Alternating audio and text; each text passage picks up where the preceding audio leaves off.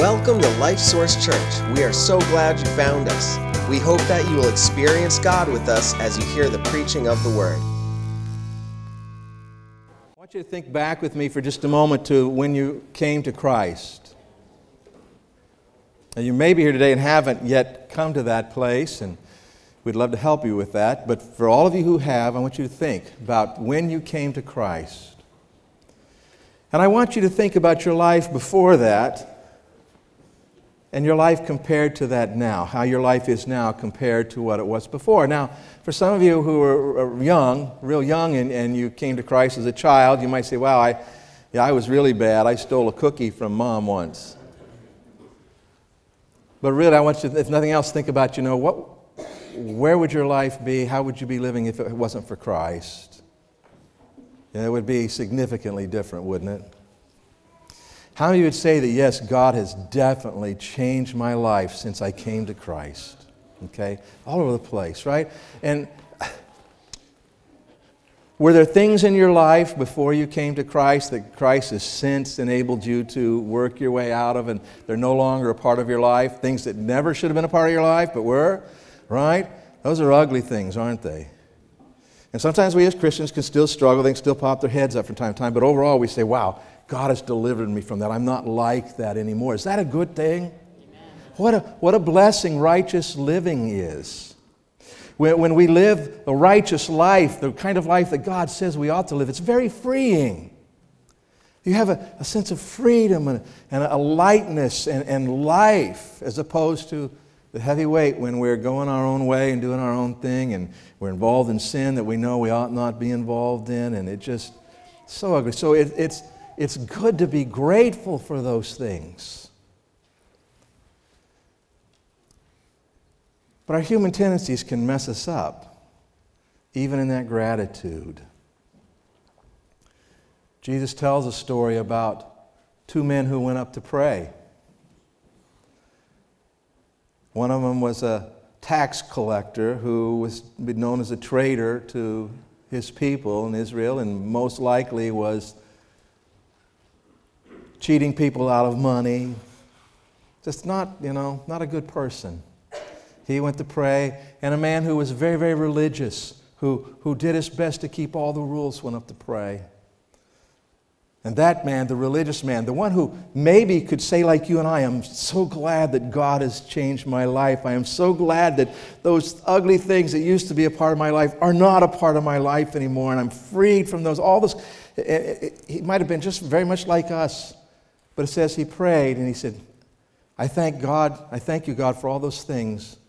But he said it this way Thank you that I'm not like those other people anymore. I'm not like those sinful people anymore. And the other one, who was the sinner, just bowed his head and said, Oh God, I'm a sinner. I need you. And Jesus said it was the sinner who bowed his head and just says, Oh God, I need you, who went away with his prayer answered. I think overall we're here today and we would say, oh, we, we, you know, have compassion towards sinful people. But I got to tell you, it's so easy to, in the Christian life, to begin to enjoy the blessings of the Christian life. And we ought to enjoy them. When we worship, we ought to celebrate them because God has done it and, and is doing it. But we can get into that so much, and then we become pretty comfortable here. It's comfortable here, isn't it? I come here, and you guys, at least you act like you love me. and I think most of you do, and I love you, and we love you. And it's, it's comfortable, it's encouraging, you know, and it's, it's pretty relaxing. There are people out in the world, though, that you might find yourself around that you wouldn't feel the same way. Do you agree? Hmm. How does God feel about those people? See, it's so easy for us, like I said, to, to be so grateful, but to forget where we once were. And so today I want to answer this question. I think the word sinners, you know, we, we hear the word sinners, and I don't know what comes to mind when you think of that. Um, I mean, we know that we were all born sinners. We know that. We know that Jesus saved us, and we're, our identity technically anymore is not sinners, yet apart from the grace of God. That's what we are. So we know all that. But sinners, and I'm thinking about all these people in our world who, I mean, right now, can you think of some people that maybe you know personally? You said, oh, those people, they are not even interested in God. Can you think of someone like that? In fact, can you think of some people maybe you know that they're actually antagonistic about the things of God? And maybe even people you don't necessarily know, but can you think of certain groups of people who you would say that they are, they are really sinners? Because their sin is so blatant and so open, and maybe it's being forced into your face. I mean, don't you, you hear things on the news that you just go, ah. anybody like that? It's just me. I hear things I go, where are these people? They live in the same world. I, and so, all of these people and how we feel about them as Christians is important, but there's a much bigger question. And it's not ultimately, at some point, it does come down to how we feel about this. A, a question we need to answer first. That's how does God feel about them? How does God feel about them? Let's turn our Bibles to the Gospel of Luke. Jesus addresses this. Is God, He's so faithful in His Word to address the issues of our lives. Luke chapter 15, page 1203 in the Bible that's in the pew. I hope that you'll look there.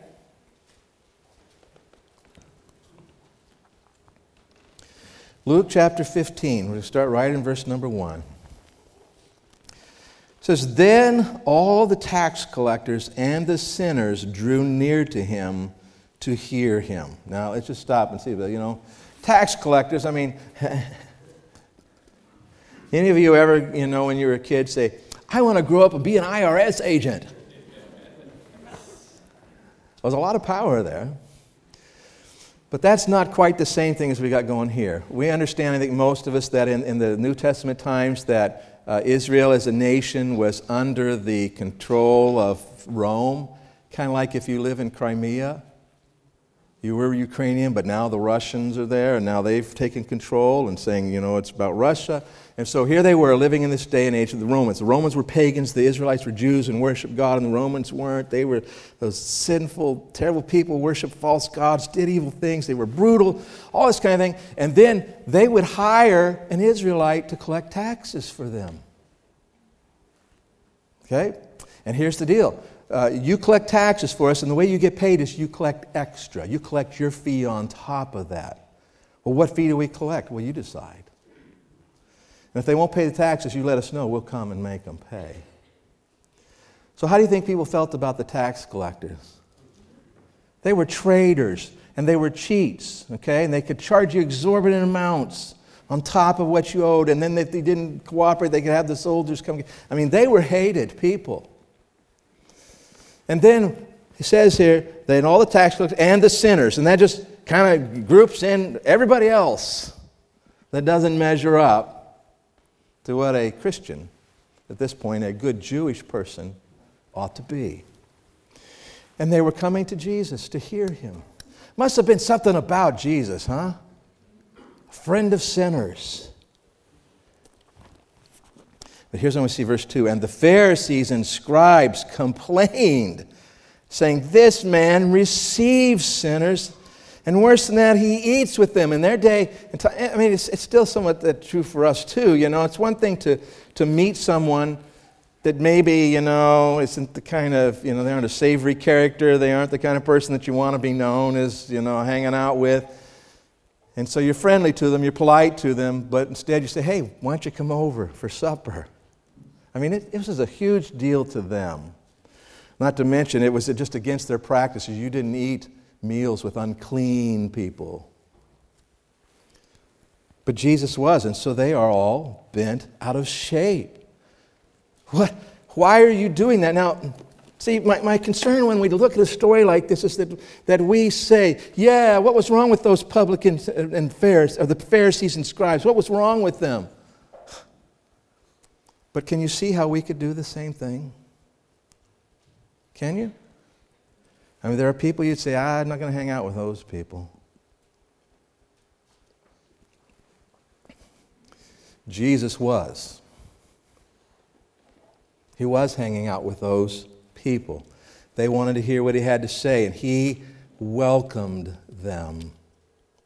And so this is creating a sort of a, a, turmoil. We don't know if it's just quiet in the background, if it was loud and open, but nonetheless, there was this opposition to what Jesus was doing. And how can he be a man of God if he's doing this? All these kind of questions. Verse number three So he spoke this parable to them, saying, and he's actually going to speak three parables. And so let's talk briefly about parables.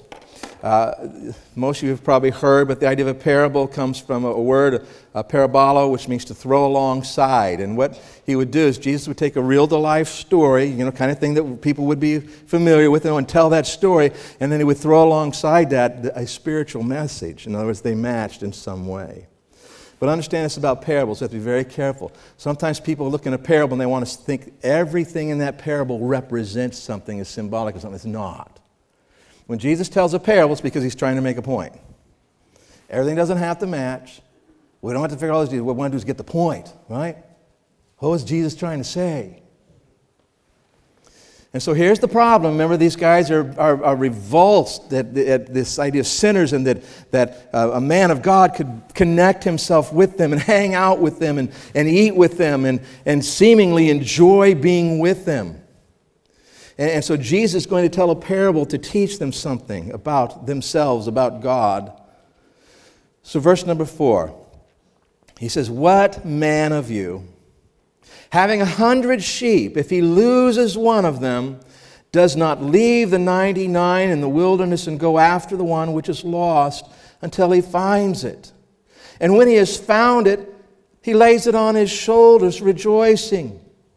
And when he comes home, he calls together his friends and neighbors, saying to them, Rejoice with me, for I have found my sheep which was lost. So he's telling this story. Can't you see the religious leaders going, hmm, hmm, Oh, yeah, hmm, sheep, yeah, well, got to catch, got to bring that one back. They got it, right? So Jesus pauses, looks at them, and then says, I say to you that likewise there will be more joy in heaven over one sinner who repents than over 99 just persons who need no repentance. I said, wait a minute. Isn't God joyful over us?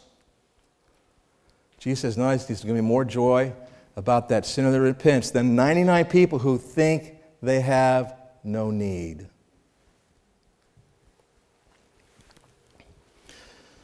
Well, that kind of pushed them back a little bit, I suppose. Should push us back a little bit, I suppose.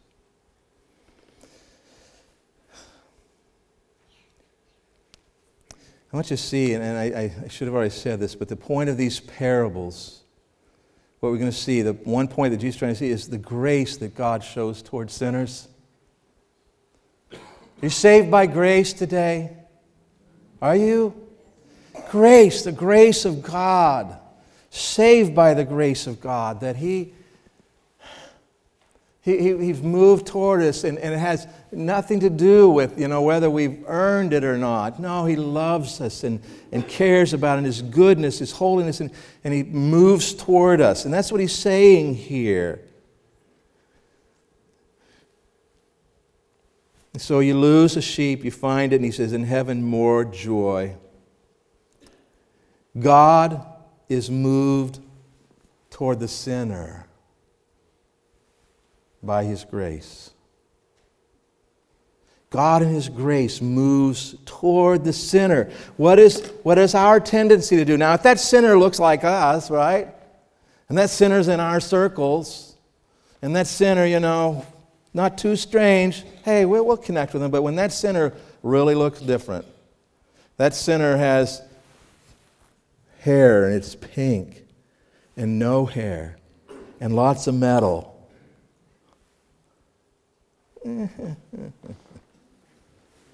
I'm sure they're not interested, right? I'm sure they don't care.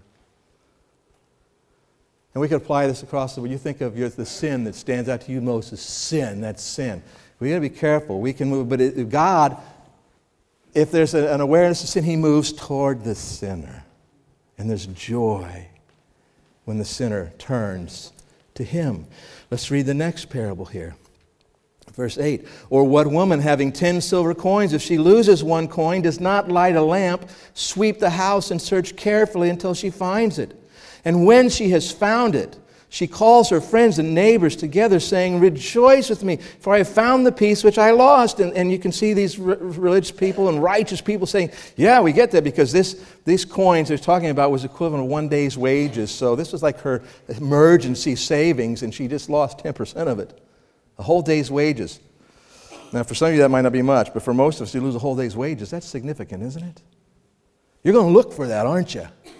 And she did, and she found it. And she rejoiced, and she called her friend and says, I found it. You got it. You know, this is good, good news. And then he says verse 10 Likewise, in the same way I say to you, there is joy in the presence of the angels of God over one sinner who repents, one sinner who turns to God. God is moved toward the sinner by grace. His grace, in grace, He moves toward them. And, and, and, and so we see when Jesus hanging with the tax collectors, those turncoat traders and cheats and, and, and sinners of all kinds, when Jesus hanging with them, it's because in grace, by grace, He's moved toward them. And He's open to them. And they sense it, don't they? They come to Him and hear Him. Wow. Do, do people do sinners respond to us that way? Or do they stay away from us? Now, Jesus is going to up the ante here. So he told him a story about lost sheep. Okay, yeah, we get that. Lost coins, yeah, and he's saying God's happy too. Okay, we get that. All right? But Jesus is now going to push the religious, leaders to the edge and beyond. He's going to stretch their concept of God's grace and how God feels about sinners. can stretch them way past their comfort zone. And so, what I want you to know is, I'm, I'm calling the kind of grace that Jesus is going to describe here as grace, not just grace, but grace on fire. You know, when you talk about someone, you know, like an athlete, and, and maybe it's in basketball, and, and we're seeing the March Madness thing going, and every now and then an athlete just springs to the top and has one of those games, and what do we say about him when he plays? He's on what? He's on fire today. And there's just something bigger about it, and something more magnificent about it, more exciting about it. And so, what Jesus is going to challenge them about, and what we want to be challenged is grace on fire. Grace that goes way beyond what we normally think. Grace that pushes us to the edge of our comfort zone and beyond. He is going to present here in this story the good and the bad. And next week we're going to see the ugly. But he's going to present the good and the bad in a way that shines this powerful spotlight on the grace of God towards sinners. Truly, it is grace on fire. So let's begin reading here in verse number 11.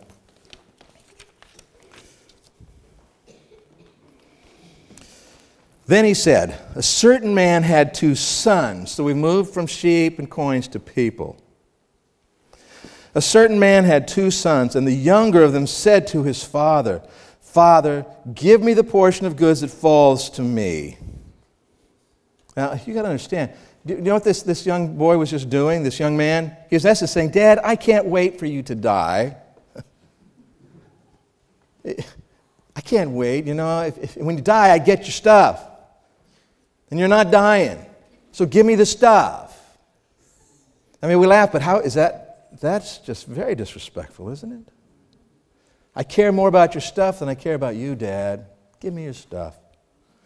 Very disrespectful. Now, you know, and we live in a culture, and we as Christians, we understand that respect, but do you understand, think what it would be like to live in a culture where these social norms are much stronger and much stricter? I mean, the father in this culture ruled with an iron fist. Now, he could love too, but you understand what I'm saying? He had this powerful authority, and you just didn't disrespect dad. And this young man does. So think about Jesus' audience. What are they thinking? Oh. Let's read on. So he divided to them his livelihood. I think the second day can't be. What do you mean? So the father said, Okay, all right. And he divided up his, what would one day be his inheritance, he divided up now and gave it to his sons now. That's hard to believe. Why would he do that? Verse 13, and not many days after, the younger son gathered all together, journeyed to a far country, and there wasted his possessions with prodigal living.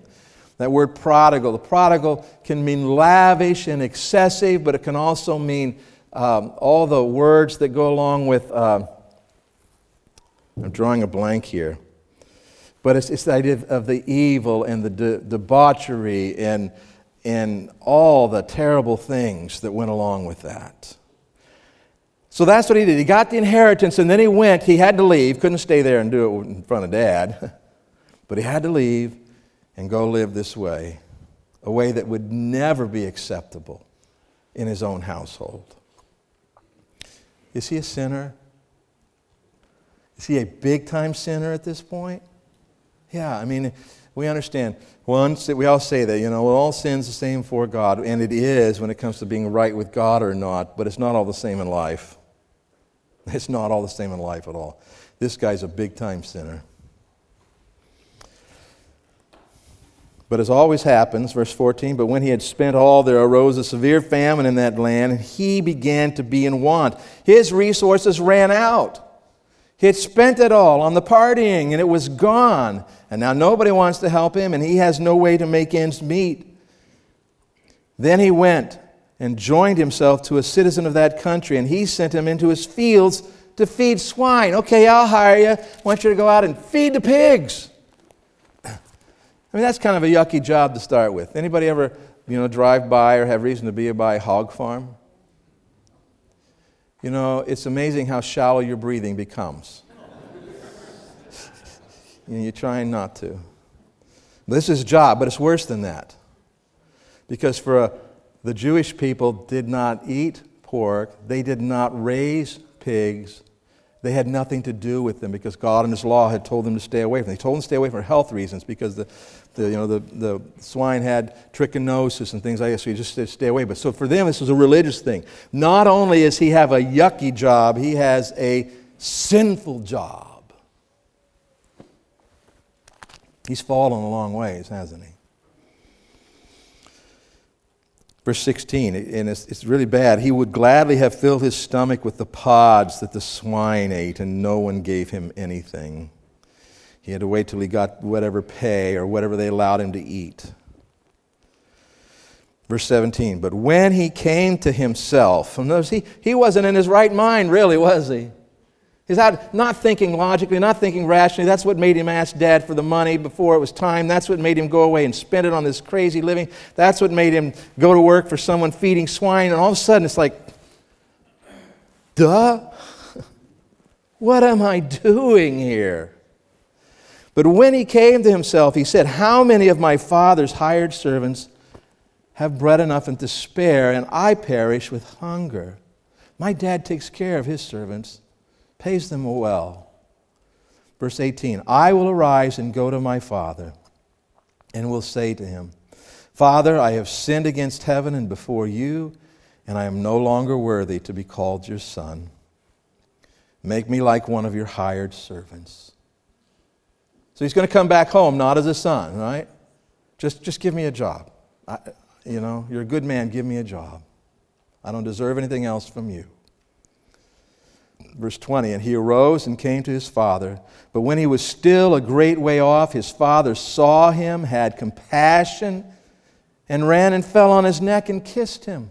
Now, at this point, you got to think that these religious leaders who were so he's, he's carrying out this plan. I'm not worthy to be called your son. And you'd think the father would say, Yeah, you're right. We have some things we need to talk about, right? We got some things we need to make right here. But no, what's the father do? The father said to his servants, Bring out the best robe and put it on him, and put a ro- ring on his hand and sandals on his feet. And bring the fatted calf here and kill it, and let us eat and be merry. For this my son was dead and is alive again. He was lost and is found. And they began to be merry. Why is Jesus telling this story? Because he's answering the question how does God feel about sinners? How does he react to sinners? How does he respond to them? And it's about grace, isn't it? Well, this son didn't deserve this kind of treatment from his father, did he? Now, usually when we say, you didn't deserve this kind of treatment, we're talking about bad things, aren't we? Well, his father gave him this awesome treatment. He didn't deserve that. But his father interacted with him on the basis of grace and because he was good and loved him. And so he shows grace to him. And an amazing demonstration of grace. I mean, let's just be honest, right? If our kids did this,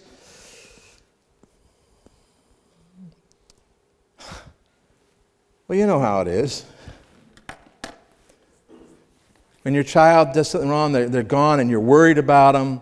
And when they come home finally, and you know, they, they know they disobeyed you, you know they disobeyed you, and they finally come home, there's a momentary relief, right? They're home safe. And then what happens? The burn comes, doesn't it? So we need to remember, like I said, that we are the prodigals. That is us whether we have the same exact story or not. So, what was our situation? How did God interact with us when, as sinners? Ephesians chapter 2, starting in verse 1, it says, And you, He, God the Father, made alive who were dead in trespasses and sins. You were spiritually dead to God. Doesn't matter how good you looked on the outside to everybody, you were dead, spiritually dead. And he describes it. Verse 2, he says, in, in which you once walked according to the course of this world, according to the prince of the power of the air, the spirit who now works in the sons of disobedience, among whom also we all once conducted ourselves in the lust of our flesh, fulfilling the desires of the flesh and of the mind, and were by nature children of wrath, just as the others. We were just like all of those sinners that you see. Remember those people we talked about earlier and thought about? That's us before God. Just like them. Maybe not on the outside, but on the inside. But God. What wonderful words, right? That's what you were. You were spiritually dead. You were living a horrific life in rebellion against God. But God, who is rich in mercy, because of his great love with which he loved us, even when we were dead in trespasses, even when we were that sinner in rebellion against him, and, and even when we were living like the prodigal, even when we were dead in trespasses, made us alive together with Christ. By grace you have been saved and raised us up together and made us sit together in the heavenly places in Christ Jesus, that in the ages to come he might show the exceeding riches of his grace in his kindness toward us in Christ Jesus. How has God moved toward us as sinners with grace on fire, didn't he? The riches of his grace, not just his grace, the riches of his grace he's going to show in us throughout all eternity. This is grace on fire. Turn to Romans chapter 8.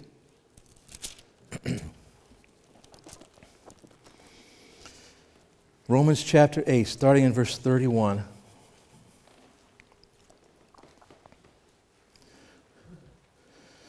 Paul's been talking about all the things that God has done to save us and all the things He's provided for us to live the life that He has for us.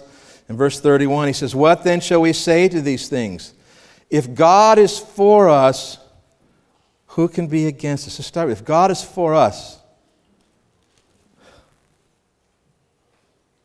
That was when I was a sinner, when that was my identity, and that was the way I lived. God was for me. Do you think that? I mean, we think about in our culture and we think about certain groups and the social stands they take against the morals of God, and they want to force us to do it, and it's, it's wreaking havoc in our society. So much of that kind of thing going on. God is for them. Right? Obviously, they're going against what God says is right, but God is for them. And if God is for them, who can be against them? God is for us. Who can be against us? Verse 30, I want you to see. He who did not spare his own son, but delivered him up for us all, how shall he not with him also freely give us all things? So many great promises there for us as Christians. But the first phrase is what I want you to see. He who did not spare his own son. Who did he not spare his own son for? For us good Christians? No, it was for sinners, which we were. And can still live like, but hopefully don't. How does God feel about sinners? Well, we know John 3 16 17. It's because for God loved the world so much that he gave his one and only Son so that everyone who believes in him will not perish but have everlasting life. Sinners, God loved them so much that he gave his only Son. And the next verse continues says, Because God did not, he, he sent his Son into the world not to judge the world, but to save the world through him.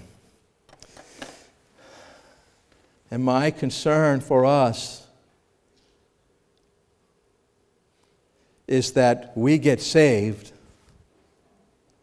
and then we begin judging the world. And there's much to judge, isn't there? And it's not about whether something's right or wrong. We need to, see the truth about and know that. But Jesus didn't come to judge, but to save. So when you and I walk out of this building today, are we going out in the world to judge or to save? Do you get that?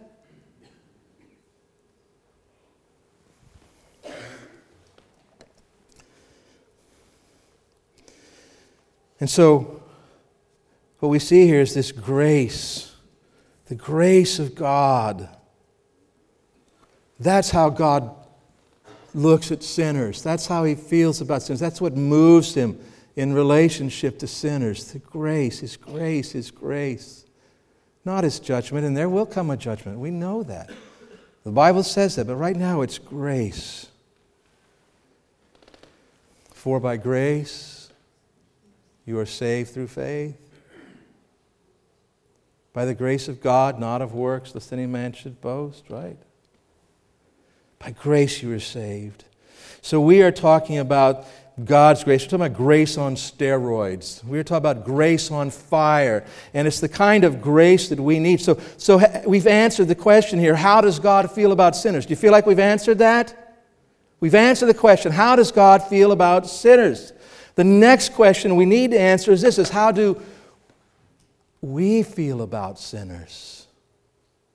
How, how do we react and respond to sinners? How do we relate to them?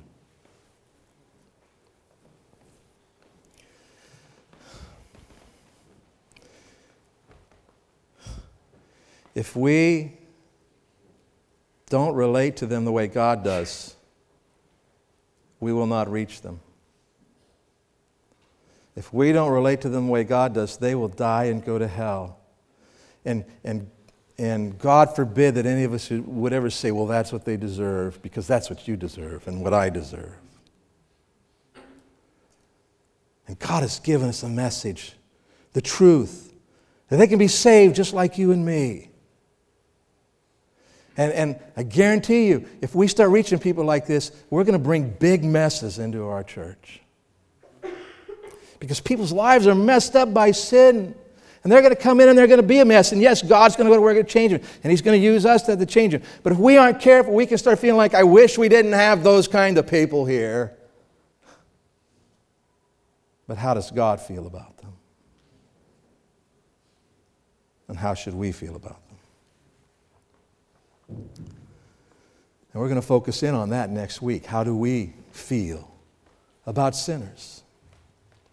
But I want to challenge you to this today. I want you to go out from here today and try each day this week. I want you to, to look at the people around you.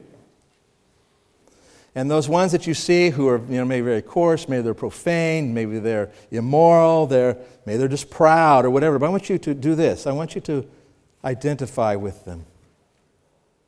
Because they are you before God. Do you understand that? They are you before God. And then when you see on the news some group who is just taking an ungodly stand and trying to force those values on, on everybody else, you know, in an ungodly way. And yeah, I understand that frustration, anger, but I want you to instead stop and say, wait a minute. I need to identify with these people. I am, they are me before God. Because we want to move from being like the Pharisees and these scribes who couldn't believe Jesus would hang with sinners. And we want to become like Jesus who did. Because the lost need to be found. I needed to be found. They need to be found. So this week, identify, identify, identify, identify in your heart and mind. And if you need to have a conversation with God about it, you have conversation with God about it. That we got to identify with those people.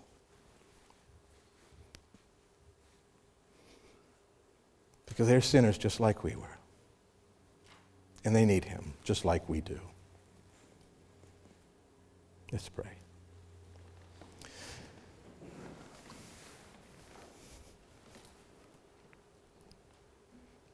Father, for some reason, I'm just so overwhelmed right now by our need to be changed by you.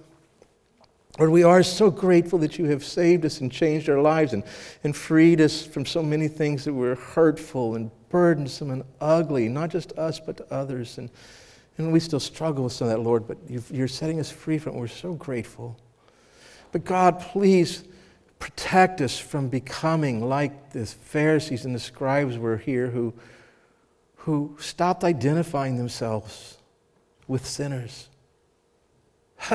and then you, who had no sin, identified yourself with them that you might reach them. So please, Father, stir us up, stir our hearts that this week we would consciously look and think and identify with those who don't know you.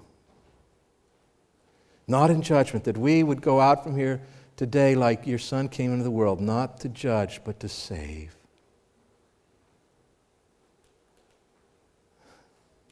Lord, all sorts of things go along with, I know, balances and all that. We're just going to trust that to you. Change our hearts.